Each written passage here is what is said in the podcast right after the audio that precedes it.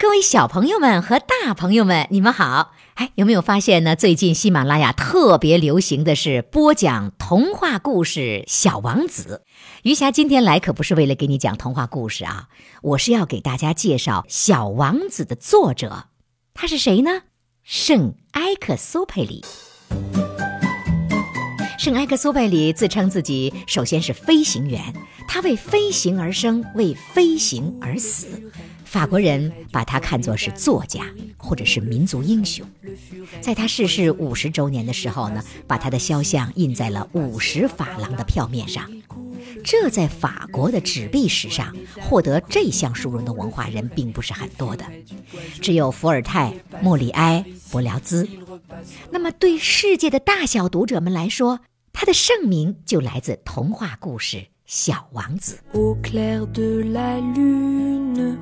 Mon ami Pierrot, prête-moi ta plume pour écrire un mot。这篇二十世纪就流传非常广泛的童话，自从一九四三年发表以来，已经译成了一百多种语言，还被拍成了电影，搬上了银幕，灌成了唱片，做成了 CD 盘等等。圣埃克苏贝里不仅是飞行员，当然也会写作。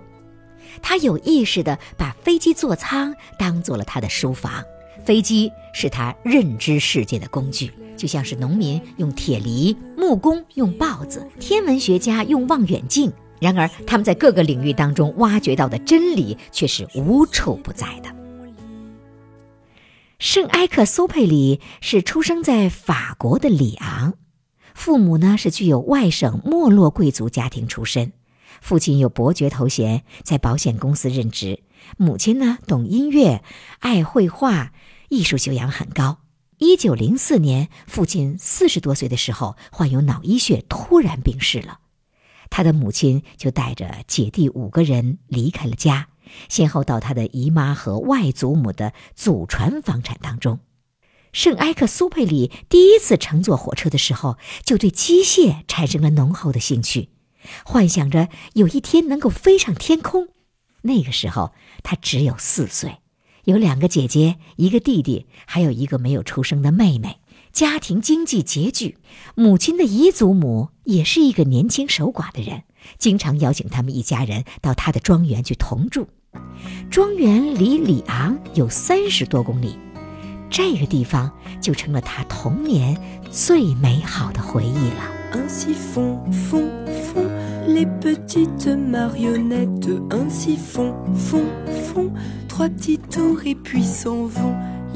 他在九岁的时候参加了教会中学的读书，那里的气氛是非常的沉闷，使得这个爱幻想的少年是颇受压抑，被视为一个不守规矩的学生。到了十二岁的夏天，圣埃克苏佩里经常徘徊于学校附近的机场。那个时候呢，有一个非常著名的飞行员被他的热情所打动，于是带着他第一次飞上了天空。同年，他又开始拜师学起了小提琴。十四岁的那一年，第一次世界大战爆发，他的母亲为了参加护理伤员的工作，把他们兄弟二人送进了中学寄宿学校。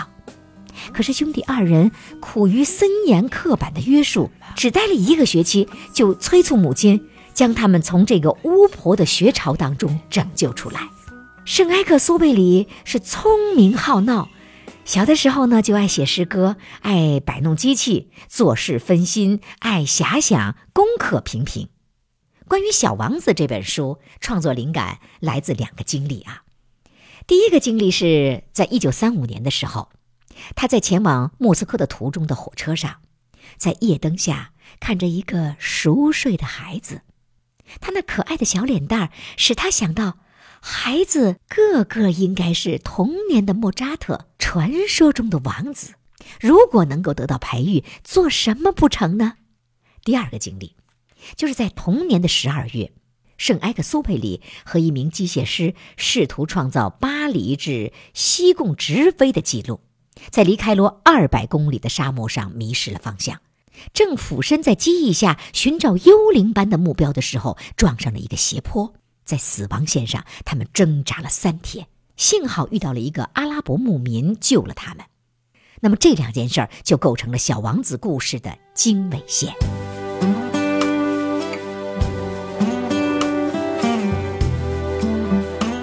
从那儿以后啊，圣埃克苏佩里喜欢在餐馆、咖啡酒吧的提花餐巾纸上，任意的涂抹一个孤独的小孩儿。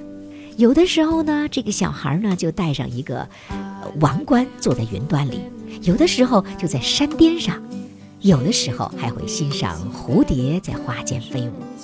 那他寄给亲友的信件当中，哈，就会四周寥寥几笔画上这个小人儿，就像他的签名一样，人们一看就知道是谁写的了。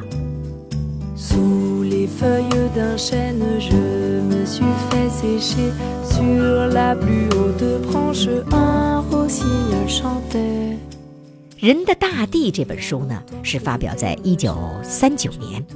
这本书获得了法兰西学院小说大奖，被译成英文以后，以《风沙与星星》的这个书名在美国出版，被誉为当年最佳外国文学奖。圣埃克苏佩里于是在美国也是很有名声的，这使他在法德签订停战协议后，想去美国寻找机会继续抗击纳粹。纽约是法国流亡者的大本营，但是却分成了势不两立的派别，一个呢是维希派，另一个是戴高乐派，而圣埃克苏佩里却主张法国高于一切。要两派捐弃前嫌，共同对敌，然而却遭到了双方的夹击，所以他感到非常的孤独和无奈。他生活在纽约，得到美国好朋友的很好的接待，但是他却非常不喜欢纽约，他不欣赏纽约人的生活方式，尤其是谴责美国人当时企图置身事外的孤立主义政策。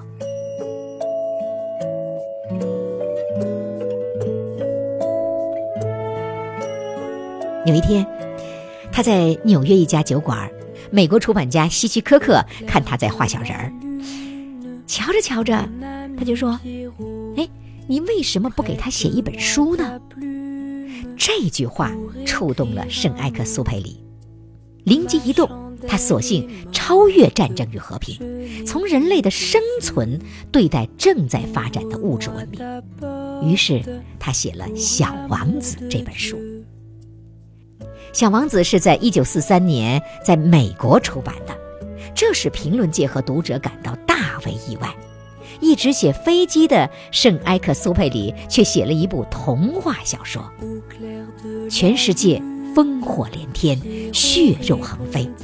在这个虚无缥缈中的小王子，想跟大家说些什么呢？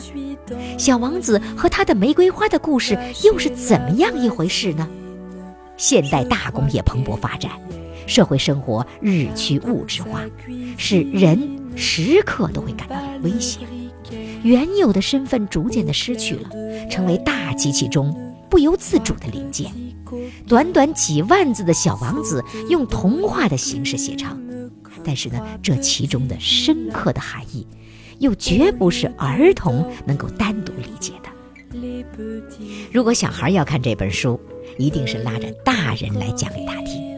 那么大人在讲的时候，也会找到自己失去的东西，这样就促成了大人小孩一起来看这本书。就像是书中的第四章所说的那样，我乐于把这个故事的开头写得像童话。只是我不喜欢人家不当回事的来读这本书。其实我们可以把小王子的那几句俏皮的献词当做是这本书的钥匙。圣埃克苏佩里把书献给了最要好的朋友，这个朋友虽然是大人，却保持着一颗童心，懂得人生的艰辛。所以他的重要信息是要通过他给不懂事的大人来传递的。圣埃克苏佩里用小学生也能读得懂的语言，接触到了人类最重大的问题，背景又放在了无边无际、纯洁一片的黄沙面前，满篇的氛围似真非真，似梦非梦，迷蒙含蓄。他还自己画上了亚洲的插图，空灵别致，最后一幅是两条交叉的弯线上一颗星星，这是小王子在地球上出现后又消失的地方。在他看来，这是世界上最美也是最凄凉的景色。圣埃克苏佩里画完了这幅画以后，过了一年，自己也像小王子那样消失了，消失的无影无踪，一点声息也没有，留下的是一个谜，一个问题，一个悬念，就像是断了的梦一样。好了，刚才呢，余霞给您介绍的是《小王子》的作者圣埃克苏佩里的一些故事。那我有问题要问你们了。好，第一个问题，《小王子》的作者的肖像被印在了珐琅上，那你能告诉我这个珐琅的面值是多少吗？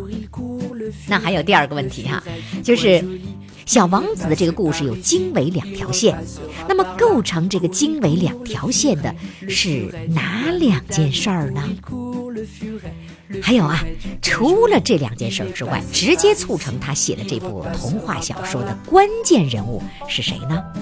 嗯，你现在呢就在喜马拉雅的我的这期节目当中给我留言，也可以呢在我的公众微信平台上来直接回复公众微信号“金话筒余霞”，你可以直接搜索，在我的微信公众平台上回复，也可以在喜马拉雅的这一期节目的留言当中回复。感谢各位的收听，下次节目我们再见。